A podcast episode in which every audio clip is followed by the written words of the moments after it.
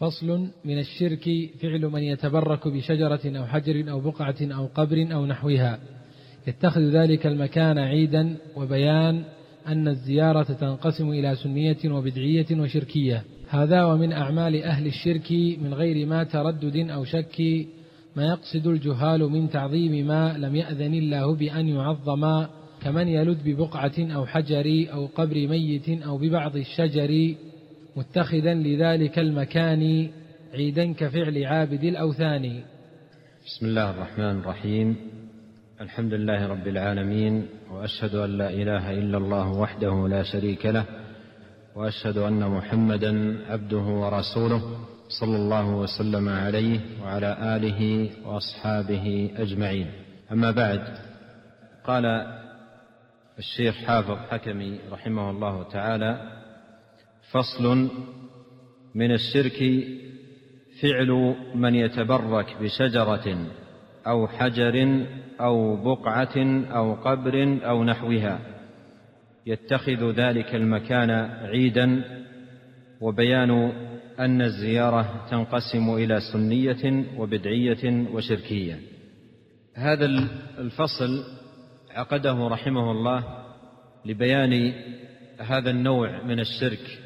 وهو التبرك بالأحجار أو القباب أو الأحجار أو الأعتاب أو أو أو, أو غير ذلك مما يتخذه الناس مكانا يتبركون به. وهذا من الشرك بالله تبارك وتعالى لأن البركة من الله عز وجل ولا تطلب إلا من الله بفعل ما شرع. لا تطلب البركة إلا من الله بفعل ما شرع وأمر عباده تبارك وتعالى به. أما الاعتقاد في الأحجار والقباب والأضرحة والتماس البركة من جهتها وطلب البركة من قبلها فهذا من الشرك بالله تبارك وتعالى. ومن مضاهاه ومشابهه عباد الأصنام والمشركين الذين اتخذوا آه، اشجارا وأضرحة وغيرها يلجؤون إليها ويتبركون بها ويلتمسون منها حاجاتهم وطلباتهم. فالشيخ رحمه الله عقد هذا الفصل لبيان ذلك والتحذير من هذا النوع من الشرك قال من الشرك فعل من يتبرك بشجرة أو حجر أو بقعة أو قبر أو نحوها. نحوها مثل المغارات والكهوف والعيون والقبور وغير ذلك مما يتبرك الضلال والجهال به. قال يتخذ ذلك المكان عيدا. يتخذ ذلك المكان عيدا. أي يرتب له أوقاتا معينة يعتاد مجيئه فيها. إما كل أسبوع أو كل يوم أو كل شهر أو كل سنة أو نحو ذلك. عيد من المعاودة وتكرار الزيارة في أوقات معينة وأزمنة معينة تدور بدوران السنة أو الشهر أو الأسبوع والنبي صلى الله عليه وسلم حذر من ذلك ودعا الله سبحانه وتعالى قال اللهم قال لا, قال لا تجعلوا قال لا تجعلوا قبري عيدا. نهى عن ذلك عليه الصلاة والسلام وحذر منه. فاتخاذ قبر من القبور أو مكان من الأمكنة عيدا تعتاد زيارته ويتكرر المجيء له على وجه التقرب ويحدد له أوقات معينة فهذا من الشرك الذي نهى عنه النبي صلى الله عليه وسلم وحذر منه. قال يتخذ ذلك المكان عيدا قال وبيان أن الزيارة أي زيارة القبور تنقسم إلى سنية وبدعية وشركية أي تنقسم إلى ثلاثة أقسام.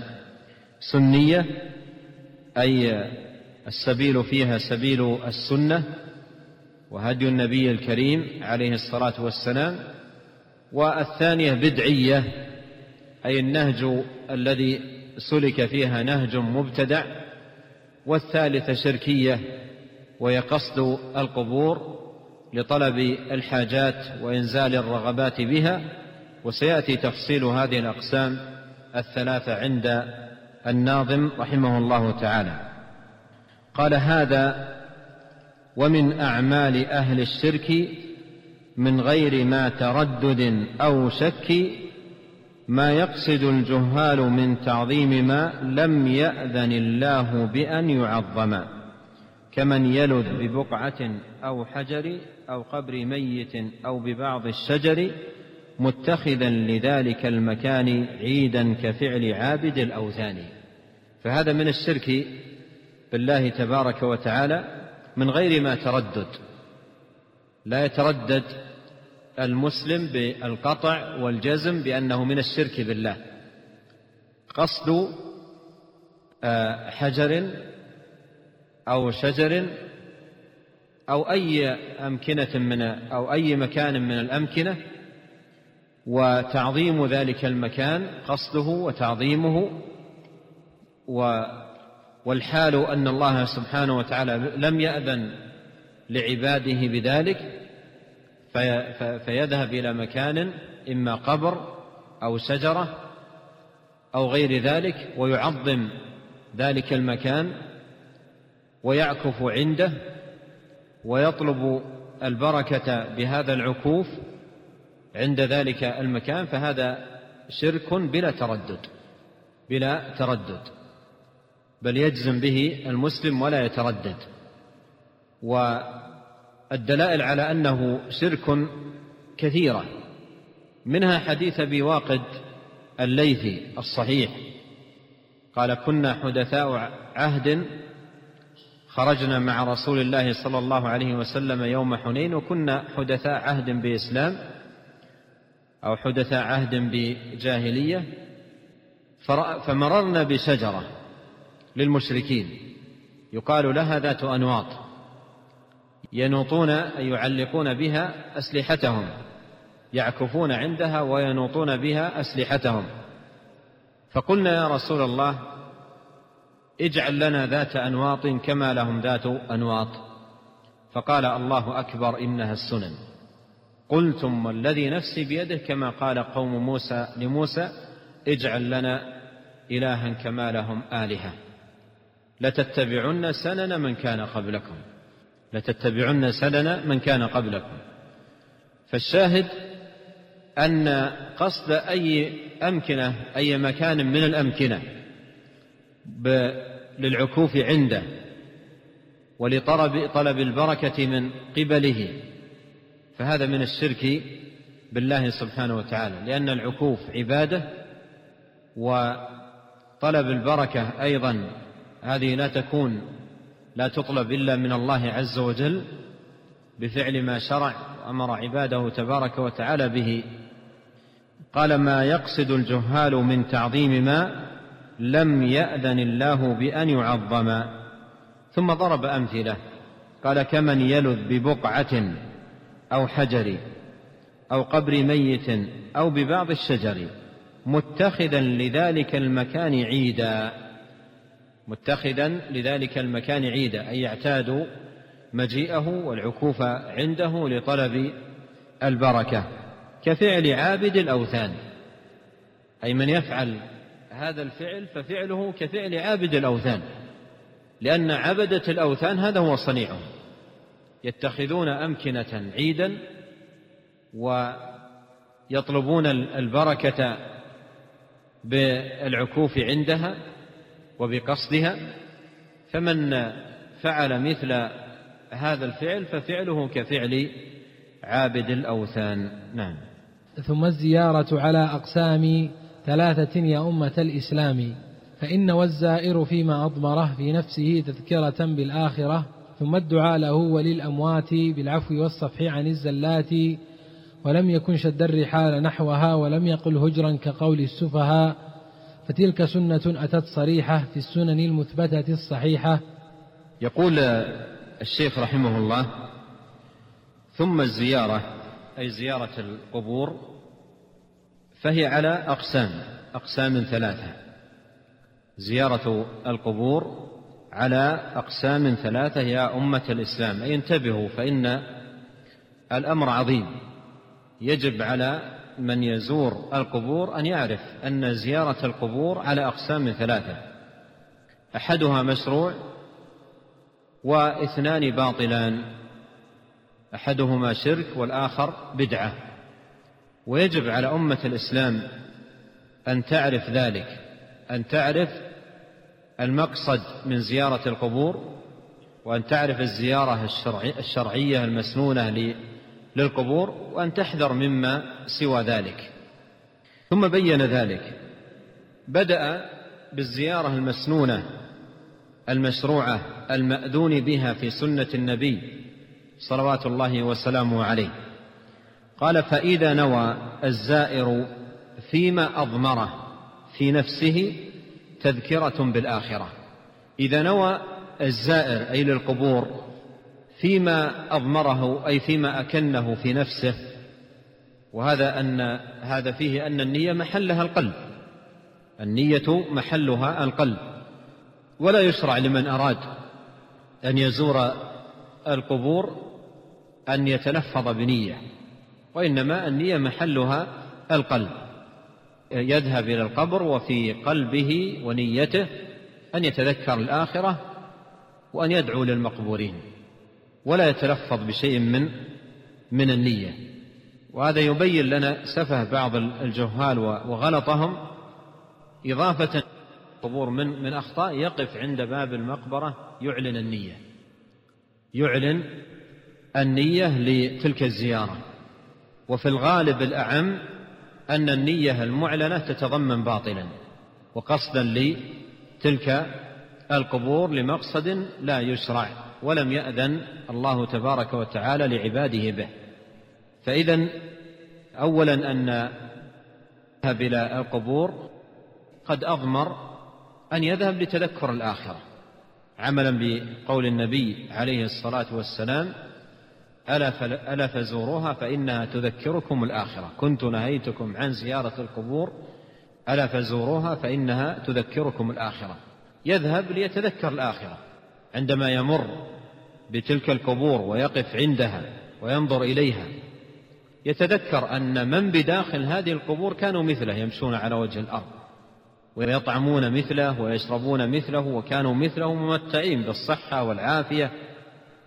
والأجسام الطيبة ولكن انتهت دنياهم وقبضت أرواحهم وأدرجوا في القبور ثم أماته فأقبره.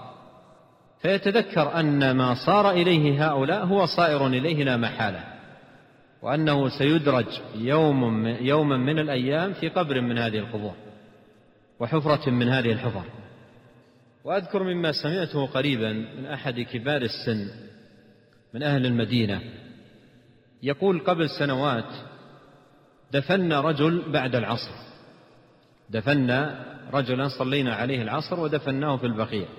يقول وكنت مع صاحب لي ونحن نخرج من المقبرة. فنظر إلى أحد القبور وإذا به وسيع القبر وسيع متسع. فالتفت إلي صاحبي وقال ما شاء الله هذا القبر وسيع هنيئا من لمن سيكون في, في هذا القبر. يقول فخرج من المقبرة وصل بيت في بيته وأحس بتعب وتوفي يقول صلينا المغرب عليه ووضعناه في نفس القبر. الذي قال لي قبل قليل هذا القبر وسيع وهنيئا لمن سيكون في هذا المكان. يقول قال هذه الكلمات وما درى أنه هو الذي سيوضع فيه في الصلاة القادمة. فإذا ذهب الإنسان للمقابر ونظر إلى إلى القبور ونظر إلى سيتذكر أنه سيكون يوم من الأيام قد يكون قريب قد يكون بعد ساعات. لا يغتر الإنسان بشباب ولا يغتر بصحة. الموت إذا جاء لا يميز بين كبير وصغير بل كثيرا ما يأتي ملك الموت إلى البيت ويأخذ الصغير ويترك المسن. وهذا معروف. يعني في بعض البيوت يكون في البيت رجل قارب المئة. وأهل البيت كل يوم ينتظرون أنه ربما اليوم أو غدا يموت. ثم يأخذ الموت أحد الصغار الذي الذين في البيت. الموت لا يميز بين صغير أو كبير. من جاءت منيته ودنا أجله قبضت روحه وفارق هذه الحياة. فيزور القبور ليتذكر. قال ألا فزوروها فإنها تذكركم الآخرة. ولهذا ينبغي على الإنسان أن يستحضر هذا المعنى.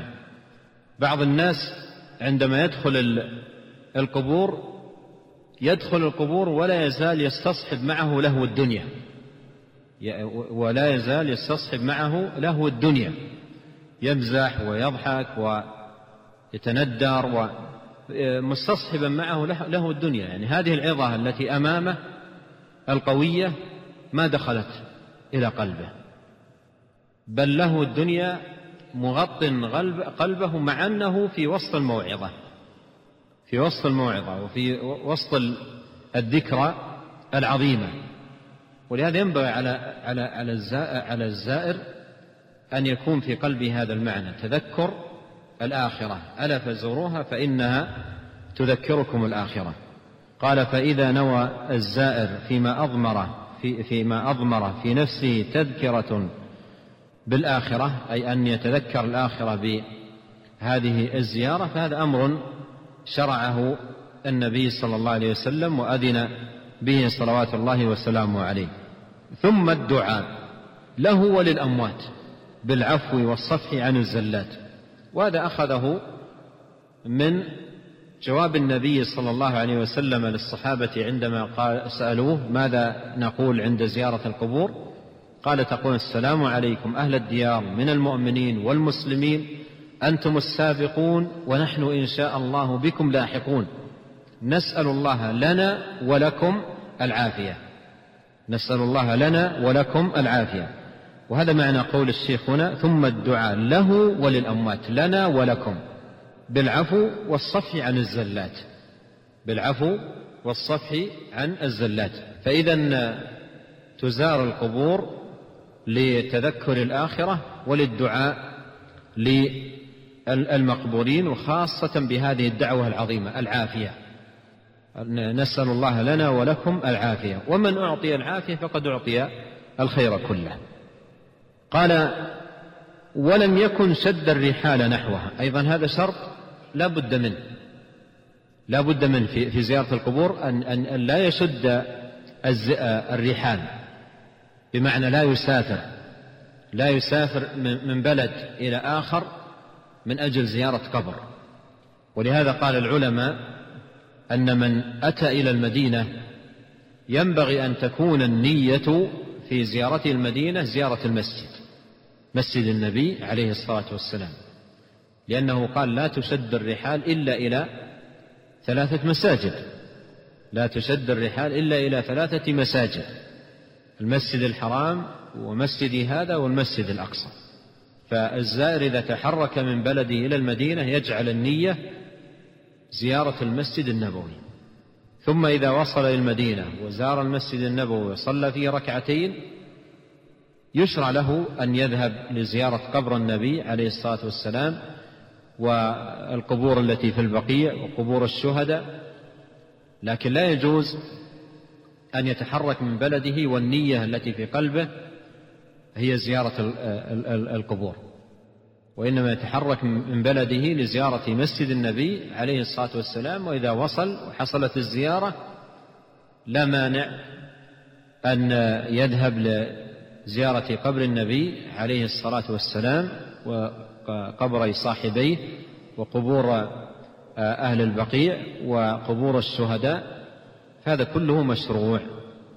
وداخل في عموم قوله ألا فزوروها فهنا ينبه الشيخ أنه الزيارة لا تكون بسد رحم ولم يكن شد الرحال نحوها ولم يقل هجرا ولم يقل هجرا.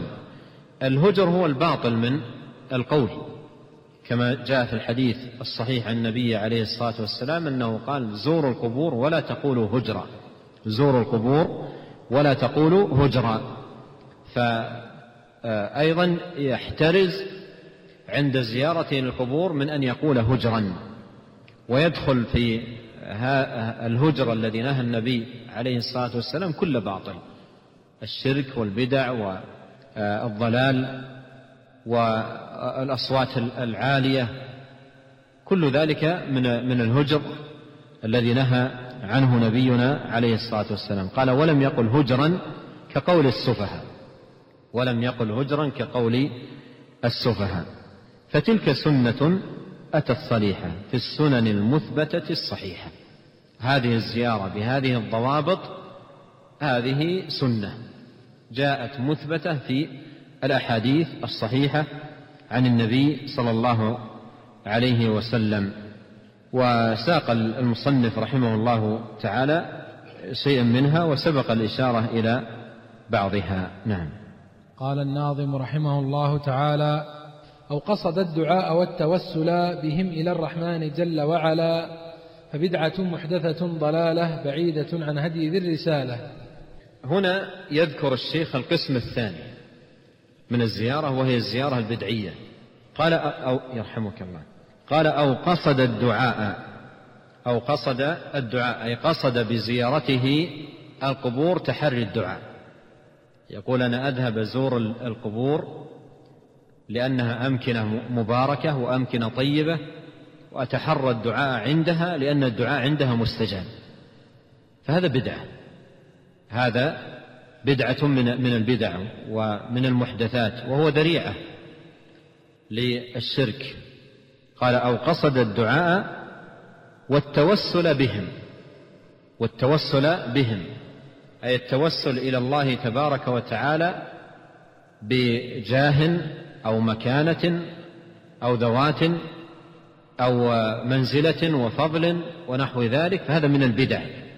يذهب إلى القبور لتحري الدعاء أو يذهب إلى القبور للتوسل بهم. للتوسل بهم أي بالمقبورين. والتوسل بهم إلى الرحمن جل وعلا فبدعة محدثة ضلالة. أي ما كان من, من هذا القبيل فهو بدعة محدثة ضلالة. بعيدة عن هدي ذي الرسالة. أي ما كان من زيارة من هذا القبيل فهو أمر محدث ومبتدأ وصاحبه لا يؤجر بل يؤزر لقوله عليه الصلاة والسلام من عمل عملا ليس عليه أمرنا فهو رد أي مردود على صاحبه غير مقبول منه. هذا القسم الثاني نعم. قال رحمه الله وإن دعا المقبور نفسه فقد أشرك بالله العظيم وجحد لن يقبل الله لن يقبل الله تعالى منه صرفا ولا عدلا فيعفو عنه إذ كل ذنب موشك الغفران إلا اتخاذ الند للرحمن. ثم ذكر هنا القسم الثالث وهو الزيارة الشركية. قال في بيانها وإن دعا المقبور نفسه فقد أشرك بالله العظيم وجحد هذه الزيارة الشركية. إن دعا المقبور نفسه يعني إن دعا الزائر المقبور نفسه لا الله وإنما دعا المقبور نفسه يأتي عند القبر ويدعو المقبور نفسه أي يطلب من المقبور يقول مخاطبا المقبور مدد أو الحقني أو ادركني أو أعطني كذا أو نجني من كذا أو اشفي مريضي أو اكشف ما بي من ضر. أو نحو ذلك إن دعا المقبور نفسه فقد أشرك بالله العظيم. أي بهذا العمل يكون أشرك بالله العظيم لأنه اتخذ ندا مع الله وشريكا مع الله فالدعاء عبادة لا يلتجأ فيها إلا إلى الله سبحانه وتعالى. قال الله عز وجل ومن أضل ومن أضل ممن يدعو من دون الله من لا يستجيب له إلى يوم القيامة وهم عن دعائهم غافلون وإذا حشر الناس كانوا لهم أعداء وكانوا بعبادتهم كافرين. فدعاء المقبورين والالتجاء إليهم وإنزال الطلبات والرغبات والحاجات بهم هذا شرك بالله العظيم. قال فقد أشرك بالله العظيم وجحد. أي جحد هذا الحق. الذي هو حق خالص لله. وجحد هذا الأمر العظيم المبين غاية البيان في كتاب الله وسنة نبيه عليه الصلاة والسلام. ثم بين حال ومآل من يفعل هذه الأمور ويمارسها. قال لن يقبل الله تعالى منه صرفا ولا عدلا. فيعفو عنه. من كانت هذه حاله لا يقبل الله منه صرفا ولا عدلا. قيل في معناها لا يقبل منه فريضة ولا نفلا. وهذا فيه أن الشرك مبطل للأعمال كلها. الفرائض منها والنوافل. قال تعالى ولقد أوحي إليك وإلى الذين من قبلك لئن أشركت ليحبطن عملك ولتكونن من الخاسرين. بل الله فاعبد وكن من الشاكرين. قال إذ وإذ هنا تعليلية إذ كل ذنب موشك الغفران. يعني آه، آه، قريب من الغفران. إذ كل ذنب موشك الغفران. أي آه، قريب من الغفران يرجى لصاحبه الغفران. إلا اتخاذ الند للرحمن. إلا اتخاذ الند للرحمن. اتخاذ الشريك مع الله هذا ذنب لا يغفر من مات ولقي الله سبحانه وتعالى به فلا مطمع له البتة في مغفرة الله. لأن الله سبحانه وتعالى قال إن الله لا يغفر أن يشرك به ويغفر ما دون ذلك لمن يشاء. أي كل ذنب دون الشرك موشك الغفران أن يرجى لصاحبه يؤمن لصاحبه أن يغفر له. أما من مات ولقي الله سبحانه وتعالى مشركا فهذا لا مطمع له البتة في مغفرة الله سبحانه وتعالى. وهذا فيه أن الشرك أعظم جرم وأكبر ذنب. كما قال تعالى إن الشرك لظلم عظيم. نعم. قال رحمه الله فصل في بيان ما وقع فيه العامة اليوم ما يفعلونه عند القبور وما يرتكبونه من الشرك الصريح والغلو المفرط في الأموات.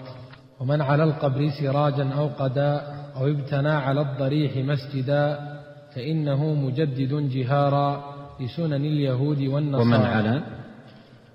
ومن على؟ ومن على القبر سراجا أو قداء أو ابتنى على الضريح مسجدا. على الضريح. الضريح نعم. أو ابتنى على الضريح مسجدا فإنه مجدد جهارا لسنن اليهود والنصارى. ثم عقد رحمه الله تعالى هذا الفصل قال فصل في بيان ما وقع فيه العامة اليوم فصل في بيان ما وقع فيه العامة اليوم يفعلونه عند القبور هكذا؟ أعد. ومن على فصل. فصل في بيان ما وقع فيه العام العامة اليوم ما يفعلونه عند ما يفعلون عندي ما ساقطة. فصل في بيان ما وقع فيه العامة اليوم ما يفعلونه هكذا؟ نعم. عند القبور وما يرتكبونه من الشرك الصريح والغلو المفرط في الأموات. هذا الفصل فصل عظيم النفع. عقده رحمه الله ليبين ممارسات تفعل عند القبور يفعلها العامة. وغالب العامة يفعلونها بسبب تزيين دعاة الباطل لهم. بسبب تزيين دعاة الباطل لهم. زينوا لهم دعاة الباطل. هذه الأمور فأقبل عليها العامة زرافات ووحدانا. فالشيخ رحمه الله من باب النصيحة عقد هذا الفصل ليحذر من أنواع من الممارسات يفعلها العامة عند القبور منها ما هو شرك صراح بين ومنها ما هو غلو مفرط أي زائد. يقول ومن على القبر سراجا أو قدا أو ابتنى على الضريح مسجدا فإنه مجدد جهارا لسنن اليهود والنصارى. هذا من الأشياء التي تفعل. آه، آه، من من على من على القبر سراجا أوقد أي من أوقد على القبر سراجا. من أوقد على القبر سراجا. والسراج هو الشعلة التي تضيء المكان وتضفي عليه شيء من الجمال والحسن. فيأتي إلى الضريح ويضع فيه أنوار.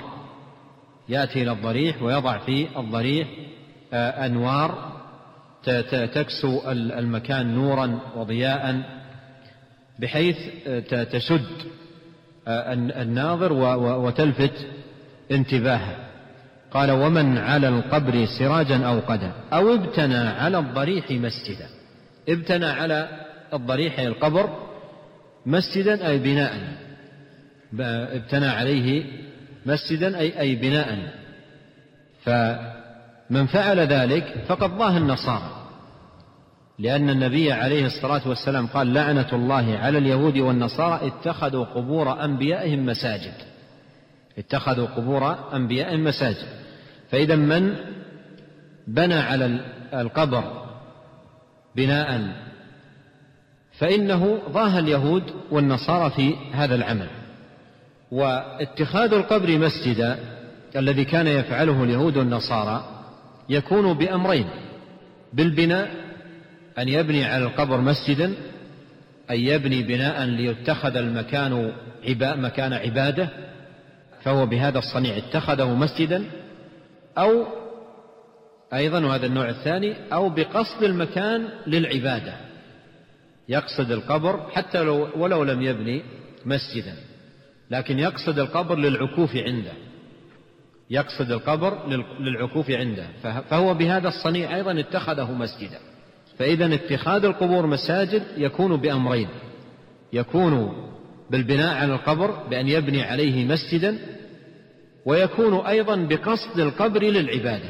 ولو لم يبني عليه مسجدا فإنه بذلك قد اتخذه مسجدا. فمن على ومن على القبر سراجا أوقد أو ابتنى على الضريح مسجدا فإنه مجدد جهارا أي مجدد علانية قد جدد علانية لسنن اليهود والنصارى أن هذه سنة اليهود. والنبي صلى الله عليه وسلم قال لتتبعن سنن من كان قبلكم شبرا شبرا ذراعا ذراعا حتى لو دخلوا جحر رب لدخلتموه واليهود والنصارى كانوا يفعلون كانوا يفعلون ذلك عند عند عند القبور يتخذونها مساجد بالبناء عليها ويتخذونها مساجد بقصدها للعبادة. فمن فعل مثل فعلهم فهو مجدد لدينهم.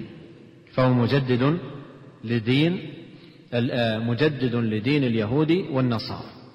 ومن تلبيسات أئمة الضلال ودعاة الباطل على العوام الاستدلال على هذا الصنيع الباطل بقوله تبارك وتعالى قال الذين غلبوا على أمرهم لنتخذن عليهم مسجدا لنتخذن عليهم مسجدا. فيستدلون بهذا الأمر ويعطلون حديثا قاله النبي صلى الله عليه وسلم قبل أن يموت بلحظات. قبل أن يموت بلحظات قال لعنة الله على اليهود والنصارى. اتخذوا قبور أنبيائهم مساجد. فيستدلون بهذه الآية واستدلالهم بها هو استدلال بما لا دلالة فيه. لأن الله لأن الله سبحانه وتعالى ذكر في هذه الآية حال أهل الغلبة. ولو قرأت سياق الآيات التي قبل هذه الآية لوجدت أن الحديث هنا عن كفار ليس عن مسلمين. فكيف يستدلون بصنيعهم؟ صنيعهم هذا داخل في اللعن الذي ثبت في حديث النبي عليه الصلاة والسلام. صنيع هؤلاء الذين قالوا لنتخذن قال الذين غلبوا على أمر لنتخذن عليهم مسجدا داخل في اللعن الذي صح عن نبينا عليه الصلاة والسلام في قوله لعنة الله على اليهود والنصارى اتخذوا قبور أنبيائهم مساجد. فهذا فعل أهل الغلبة من أهل الكفر. فكيف يستدل هؤلاء بهذه بهذا الاستدلال؟ ويتركون الأمر المحكم البين الذي سمعه الصحابة من النبي صلى الله عليه وسلم قبل وفاته بلحظات. قال لعنة الله على اليهود والنصارى اتخذوا قبور أنبيائهم مساجد يحذر مما صنعوا. قال كم حذر المختار عن ذا ولعن. هذا قرأته؟ تفضل. قال رحمه الله كم حذر المختار عن ذا ولعن فاعله كما روى أهل السنن بل قد نهى عن ارتفاع القبر بأن يزاد فيه فوق الشبر وكل قبر مشرف فقد أمر بأن يسوى هكذا صح الخبر. ثم قال رحمه الله كم حذر المختار من ذا ولعن؟ يعني اتخاذ القبور مساجد. كم حذر كم للتكثير كم خبرية يؤتى بها للتكثير مثل قوله وكم من ملك. فكم حذر المختار أي نبينا عليه الصلاة والسلام عن ذا أي عن ذا الصنيع ولعن أي لعن فاعله. كما في الحديث لعنة الله على اليهود والنصارى اتخذوا قبور أنبيائهم مساجد ولعن فاعله كما روى أهل السنن. فهذا ثابت عن النبي صلى الله عليه وسلم في أحاديث كثيرة. بل قد نهى عن ارتفاع القبر وأن يزاد فوق فيه فوق الشبر. نهى عن ارتفاع القبر يعني نهى أن أن يرفع القبر بأن يزاد فيه فوق الشبر. بأن يزاد فيه فوق الشبر. والأصل في القبر هو أن تخرج التربة من الأرض ويدخل الميت ويعاد إليها تربتها. فتصبح الزيادة تقريبا بقدر إنسان لأن المكان الذي في, في آه، أخذ منه التراب وأصبح زائدا على على الحفرة التي دفن بها فيها الميت هو هذا قدر شبر لا يجلب تراب آخر ويرفع وإنما يعاد في القبر تربته. يعاد في القبر تربة القبر التي أخرجت منه. فيكون بقدر شبر لا يرفع عن ذلك. وهذا جاء في أحاديث مثل حديث أبي الهياج الأسدي قال قال لي علي بن أبي طالب رضي الله عنه ألا أبعثك بما بعثني به رسول الله صلى الله عليه وسلم ألا تدع قبرا مشرفا إلا سويته ولا تمثالا أو صورة إلا طمستها قبرا مشرفا أي مرتفعا إلا سويته. فلا يجوز أن يزاد في القبر أو أن يرفع. قال بل قد نهى عن ارتفاع القبر وأن أو بأن يزاد فيه فوق الشبر وكل قبر مشرف فقد أمر بأن يسوى هكذا صح الخبر. كل قبر مشرف أي مرتفع فقد أمر أي النبي عليه الصلاة والسلام أن يسوى. وهذا صح به الخبر في حديث علي آه، آه، آه، المتقدم. قال قال ألا قال لأبي الهياج ألا آمرك بما أمرني به رسول الله أو ألا أبعثك بما بعثني به رسول الله صلى الله عليه وسلم؟ ألا تدع قبرا مسرفا إلا سويته ولا صورة إلا طمستها. نعم. قال رحمه الله وحذر الأمة عن إطرائه فغرهم إبليس باستجرائه فخالفوه جهرة وارتكبوا ما قد نهى عنه ولم يجتنبوا. وحذر أي نبينا عليه الصلاة والسلام الأمة عن إطرائه وذلك في قوله عليه الصلاة والسلام لا تطروني. كما أطرت النصارى عيسى ابن مريم فإنما أنا عبد فقولوا عبد الله ورسوله. ولما قال قائل بين يدي رسول الله صلى الله عليه وسلم أنت سيدنا وابن سيدنا؟ قال قولوا بقولكم أو ببعض قولكم ولا يستجرينكم الشيطان.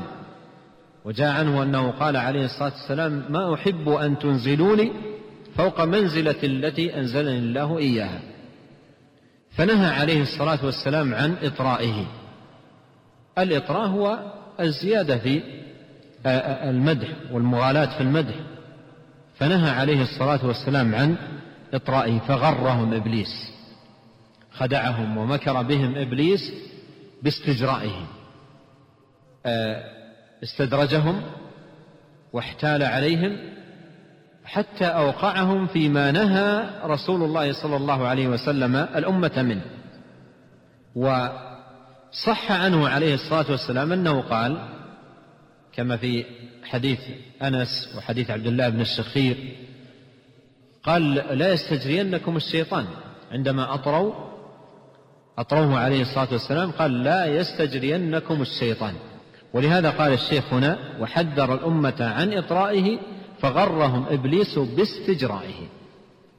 فإبليس آه، تدرج بهؤلاء واحتال عليهم شيئا فشيئا حتى جعلهم يطرون النبي صلى الله عليه وسلم ويمدحونه حتى آل الأمر ببعضهم أن مدحوه بما لا يمدح به إلا الله سبحانه وتعالى. وأذكر أنني مرة في إحدى الدول زرت معهدا دينيا وأهدوني مجلة للمعهد وأخذت أقلب صفحاتها فإذا بها آه، فإذا في المجلة قصيدة عنوانها محمد صلى الله عليه وسلم مدح له. بدأها ناظم تلك القصيدة بقوله هو الأول والآخر محمد هو الظاهر والباطن محمد.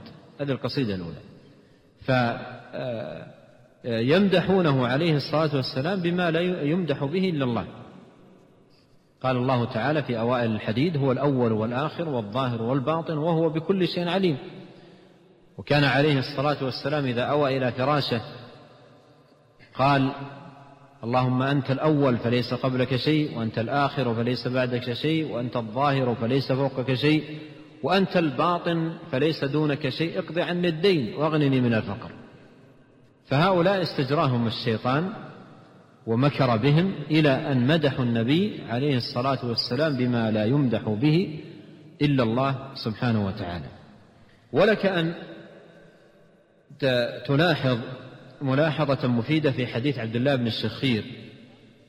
لما أتى لما أتى قال أتينا إلى النبي صلى الله عليه وسلم فقالوا أنت سيدنا وابن, وابن سيدنا. قال إنما السيد الله.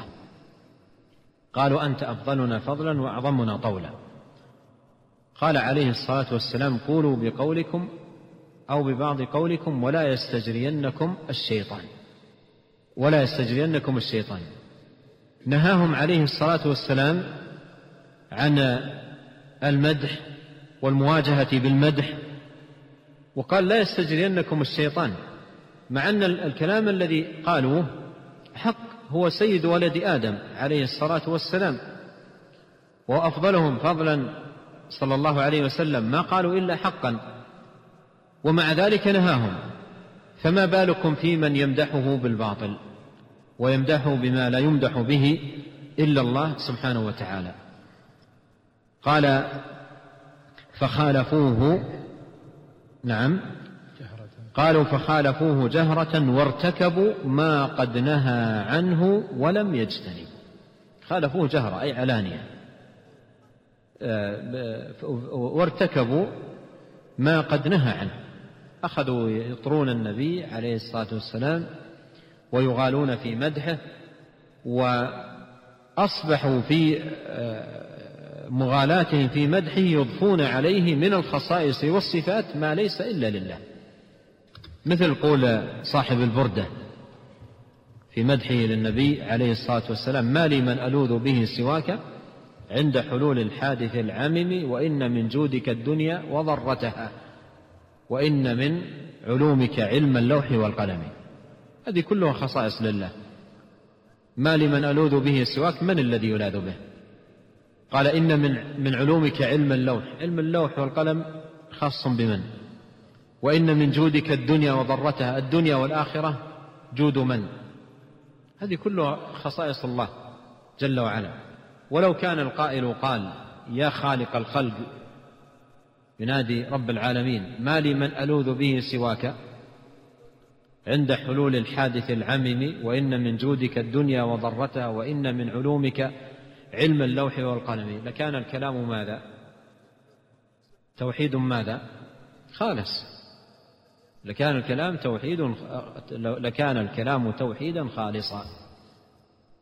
فإذا قال بدل ذلك يا أكرم الخلق ينادي النبي صلى الله عليه وسلم ما لي من ألوذ به سواك؟ يصبح الكلام ماذا؟ شرك. لأنه أعطى خصائص الرب للنبي صلى الله عليه وسلم. نعم. قال رحمه الله فانظر إليهم قد غلوا وزادوا ورفعوا بناءها وشادوا بالشيد والآجر والأحجار لا سيما في هذه الأعصار. يقول فانظر إليهم. يعني إلى هؤلاء المبتلين بتعظيم القبور وعبادة القبور. انظر إلى إلى صنيعهم عندها. قد غلوا في المقبورين وزادوا في المغالاة بالخروج عن حد الشريعة وهدي النبي الكريم عليه الصلاة والسلام. ورفعوا بناءها وشادوا. رفعوا بناءها أي القبور. وشادوا الأبنية العالية المرتفعة والقباب الضخمة المزينة المجملة المزخرفة حتى إن, إن, إن بعضها يوضع فيها الذهب الخالص مما يشد قلوب العوام والجهال ويأخذ قلوبهم هيبة وتعظيم لتلك القبور المزخرفة المزينة المنمقة. فإذا وصلوا إليها وقد زينت وأسرجت وجملت ونمقت وزخرفت تأخذ قلوب العوام هيبة وتعظيم. فيترتب على ذلك انكسار وذل والتجاء وخضوع لهؤلاء المقبورين وهذا ما أراده الشيطان بدفع دفعه لهؤلاء لأن يزينوا القبور ويزخرفوها ويبنوا عليها الأبنية. قال وشادوا بالشيد. الشيد هو الجص قال والآجر وهو اللبن المحرق من الطين قال والأحجار أي المزخرفة المجملة لا سيما أي وخاصة في هذه الأعصار. يعني في هذه الأزمنة المتأخرة فشت هذه الأمور وكثرت في الناس. نعم. قال رحمه الله وللقناديل عليها أوقدوا وكم لواء فوقها قد عقدوا ونصبوا الأعلام والرايات وافتتنوا بالأعظم الرفات بل نحروا في سوحها النحائر. في سوحها. النحائر. أو في سوحها النحائر. فعل أولي التسييب والبحائر. والتمسوا الحاجات من موتاهم. واتخذوا إلههم هواهم. ثم قال ماضيا في بيان حال هؤلاء. قال وللقناديل عليها أوقدوا. القناديل أي التي يضاء فيها المكان. سواء كانت بالسرج أو الشموع أو نحو ذلك وكم لواء فوقها قد عقدوا أي الألوية التي يعقدونها على القبور من الأعلام ونحوها وأيضا الحبال والخيوط التي تعقد على على القبور. ونصبوا الأعلام والرايات. نصبوا الأعلام والرايات أي على القبور. وكثيرا ما يفعلون ذلك في مواسم أعيادهم الباطلة يتبارون لوضع الأعلام حتى يزيد توافد الجهال وتقاطرهم على تلك الأمكنة. ونصبوا الأعلام والرايات وافتتنوا بالأعظم الرفات. افتتن هؤلاء بالأعظم الرفات أي بأعظم الموتى عظام الموتى. افتتنوا بعظام الموتى. لأن القبر ماذا فيه؟ ماذا في القبر؟ هذا الذي يعظمونه وماذا فيه؟ فيه عظام ورفات. رفات الميت وعظامه إن بقيت العظام. فيعظمون هذا المقبور ويزينون المكان ويبنون عليه. هذه الأبنية مما لا لم يأذن الله تبارك وتعالى عباده به فكان ذلك وسيلة إلى الشرك وذريعة له. ولهذا قال بل نحروا في سوحها النحائر. أي ذبحوا الذبائح في سوح المقابر تقربا لها. فعل أولي التسييب والبحائر.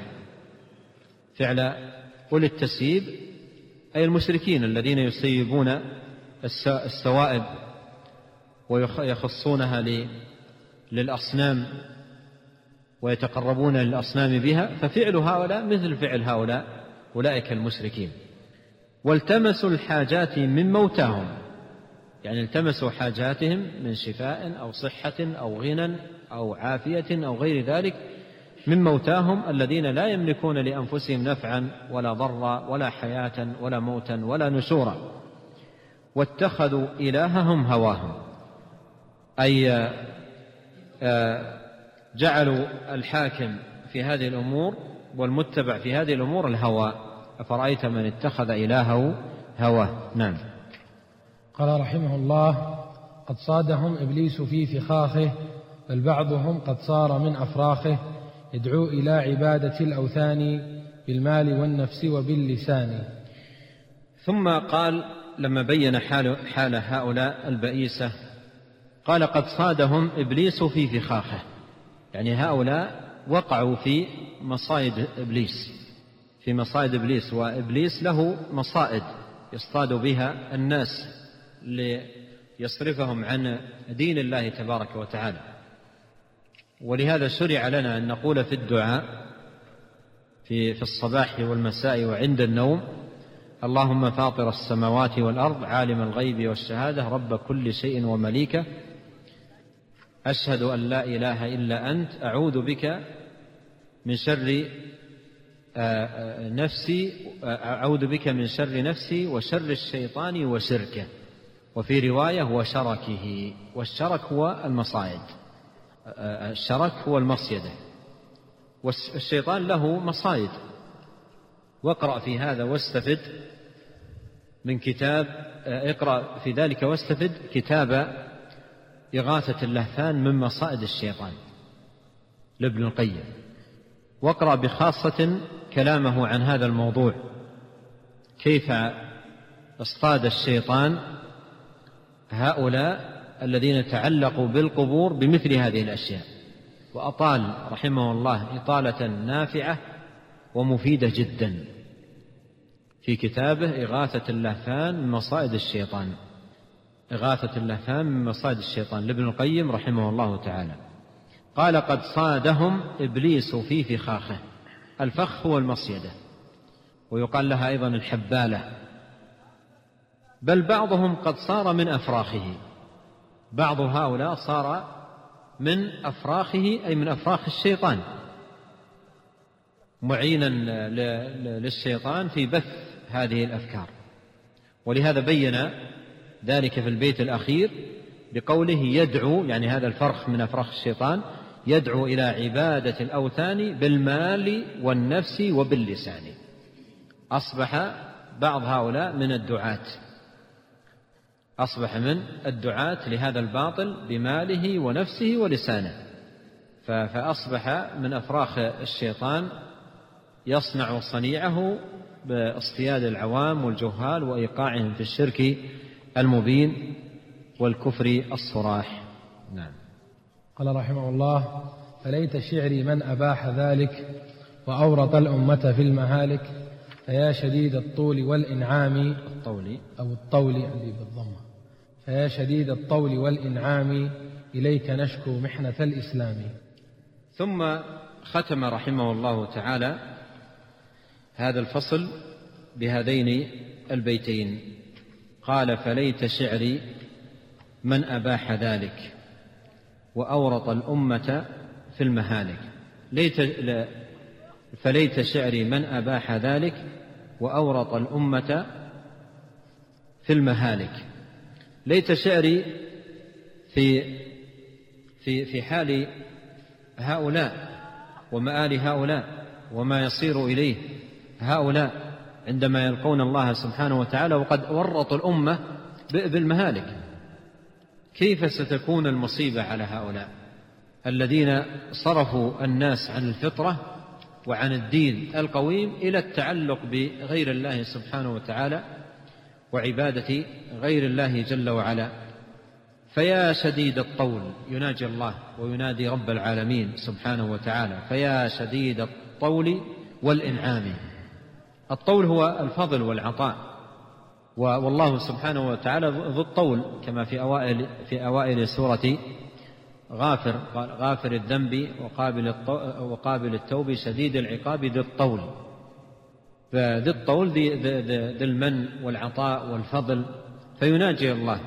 قال يا شديد الطول والإنعام إليك آه إليك نشكو محنة الإسلام. هذه محنة عظيمة وبلية عظيمة أصيب بها هؤلاء. فالشيخ رحمه الله استحضر الحال المزرية والواقع الأسيف فلجأ إلى الله سبحانه وتعالى يشكو إليه.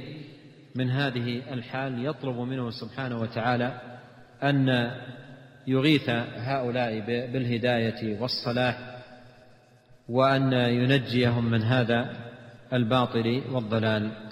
وهذا يدل على آه، آه، شدة تألم الشيخ رحمه الله تعالى وعظم غيرته ونصحه للناس في هذا الباب العظيم. باب التوحيد والتحذير من الشرك بالله عز وجل. والله أعلم وصلى الله وسلم على عبد الله ورسوله نبينا محمد. أحسن الله إليكم وجزاكم الله خيرا. هذا سائل يقول كيف يعامل من وجد متعلقا تميمة؟ وهل للإنسان قطعها منه إذا لم يترتب على ذلك مفسدة؟ جزاكم الله خيرا. الذي يرى شخصا عليه تميمة حقه عليه أن يناصحه وأن يبين له الحق بدليله وأن يورد الدلائل والشواهد على ذلك من الكتاب والسنة ويوضح له الأمر حتى تنقطع التميمة من يده ومن قلبه بالبيان والنصيحة. أما إذا كان عنده سلطة وقوة سلطان فإنه يقطعها يباشر قطعها بنفسه. لأن السلطان ونوابه لهم هيبة. فإذا قطعوا الشيء ما يعود له الإنسان. أما من ليس له سلطان إذا قطع الشيء أعاده من قطع منه. وربما تشاد وتخاصم وتقاتل ولم يترتب على ذلك الثمرة المرجوة. فإذا يختلف الأمر والذي يتأكد هو البيان والنصح والتوجيه بالكلمة الحسنة وبالدليل وبالشواهد وبالبراهين حتى تنقطع التميمة من يده ومن قلبه. نعم. أحسن الله إليكم. هذا سائل يقول فضيلة الشيخ ذكرت في الدرس الماضي نوع من الناس الذين يعلقون الأشياء المحرمة في السيارات. هل يدخل في هذا من يعلقها للزينة؟ لا يقصد التعلق بها. إذا كانت التي تعلق هي من جنس هذه الأمور سواء العين المرسومة أو المنحوتة أو التمائم أو الصدف أو, أو نحو ذلك فهذه لا يجوز للإنسان أن يعلقها. حتى وإن قال إن نيتي بتعليقها صالحة أو طيبة. ولو لم يكن في هذا إلا المشابهة للمشركين وصنائعهم. في صورة العمل لكفى بذلك منعا إضافة إلى ما في ذلك من ذريعة لوقوع الشرك في هذا أو في آآ آآ من يعول من أبناء أو أولاد أو نحو ذلك. نعم. أحسن الله إليكم. هذا سائل يقول ما حكم من صلى في مكان دفن فيه الأموات بعد سنوات طويلة بدون علم؟ هل هل يعيد الصلاة أو لا؟ جزاكم الله خيرا. جاء في مصنف عبد الرزاق آه، أن أنس بن مالك رضي الله عنه كان يصلي وأمامه قبر وما علم به. يقول فهتف بي عمر بن الخطاب رضي الله عنه قال يا أنس القبر يا أنس القبر. وهو في صلاته. يقول فرفعت رأسي إلى السماء أنظر. لماذا؟ يقول فرفعت رأسي إلى السماء أنظر. حسبته يقول القمر. حسبته يقول القمر. ظننت أنه يقول يا أنس القمر. فرفعت رأسي إلى السماء أنظر. فشدني. فما ما كان علم رضي الله عنه بذلك. يقول ثابت الراوي عن عن عن أنس يقول فكان إذا إذا أدركتنا صلاة أو نحو سدني بعيدا عن بعيدا عن القبور. وصح عن نبينا صلى الله عليه وسلم أنه قال لا تصلوا إلى القبور لا تصلوا إلى القبور. فلا يجوز آه، ان أن يصلي الإنسان إلى قبور في في قبلته في قبلته. ولا يجوز أن يصلي في آه، مسجد بداخله قبر. لا يجوز أن يصلي في مسجد بداخله قبر لقوله عليه الصلاة والسلام لعنة الله على اليهود والنصارى اتخذوا قبور أنبيائهم مساجد. وما يتعلق بمسجد نبينا صلى الله عليه وسلم فقد قال عليه الصلاة والسلام صلاة في مسجدي هذا خير من ألف صلاة فيما سواه إلا المسجد الحرام.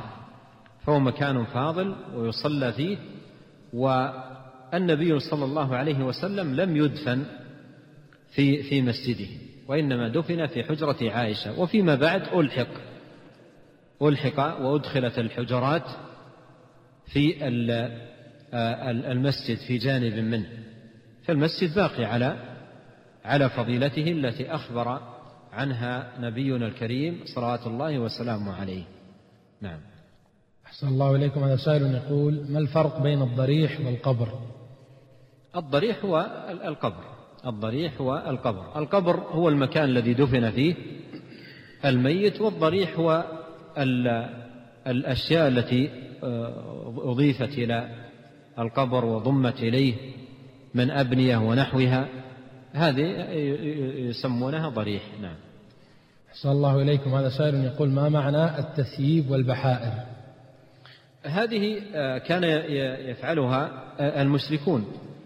كان يفعلها المشركون يسيبون السوائب ما جعل الله من بحيرة ولا سائبة ولا حام فكانوا آه، كانوا يسيبون السوائب ويخصونها بالأصنام بحيث أنها آه، تكون من القرب التي يتقرب بها آه، إلى الأصنام. وتجعل من جملة عباداتهم وقرباتهم التي يخصون بها الأصنام والأوثان. ويمكن مراجعة تفسير الآية في سورة المائدة. نعم. أحسن الله إليكم لعل نختم بهذا السؤال. يقول شيخنا الفاضل حفظكم الله يوجد عندنا عندنا بعض أهل البدع يتكلمون في شيخ الإسلام وابن باز وغيرهم ويحكمون عليهم بالكفر. فما واجبنا نحن طلاب العلم نحو هؤلاء وجزاكم الله خيرا. الواجب الانتصار لدينه ولنبيه صلى الله عليه وسلم ولأئمة المسلمين وعلماء الدين. فهؤلاء من أكابر علماء الأمة بل أكابرهم في أواخر في الأزمنة المتأخرة. الشيخ ابن باز رحمة الله عليه والشيخ ابن عثيمين فالذب عنهم والدفاع عنهم والانتصار ببيان فضائلهم ورد افتراءات المفترين هذا من النصيحة لأئمة المسلمين. فهم من أئمة المسلمين وعلماء المسلمين الذين قدموا جهودا عظيمة مباركة ونصحا عظيما للأمة. فإذا اعتدى عليهم أحد بالكلام الواجب الرد عليه وإبطال دعواه وبيان فضائل هؤلاء فضائل وبيان فضائل هؤلاء وجهودهم العظيمة في نصرة دين الله تبارك وتعالى. وفي الحديث قال عليه الصلاة والسلام ليس منا من لم يرحم صغيرنا ويوقر كبيرنا ويعرف لعالمنا حقه. ويعرف لعالمنا حقه. لما قرأ الشيخ من باز رحمة الله عليه المجلد الأول من كتاب فقه الأدعية والأذكار كنت في موضع من المواضع نقلت هذا الحديث. ليس منا من لم يوقر صغيرنا ويرحم كبيرنا آه، ليس منا من لم يوقر كبيرنا ويرحم صغيرنا ويعرف لعالمنا حقه. كتبته ويعرف لعالمنا. هكذا وجدت الحديث في بعض المصادر بدون زيادة حقه. فألحق رحمه الله تعالى حقه. هذه الكلمة ألحقها ألحقها فأضفتها في الكتاب وهي موجودة في بعض مصادر هذا الحديث وصلى الله وسلم على نبينا محمد.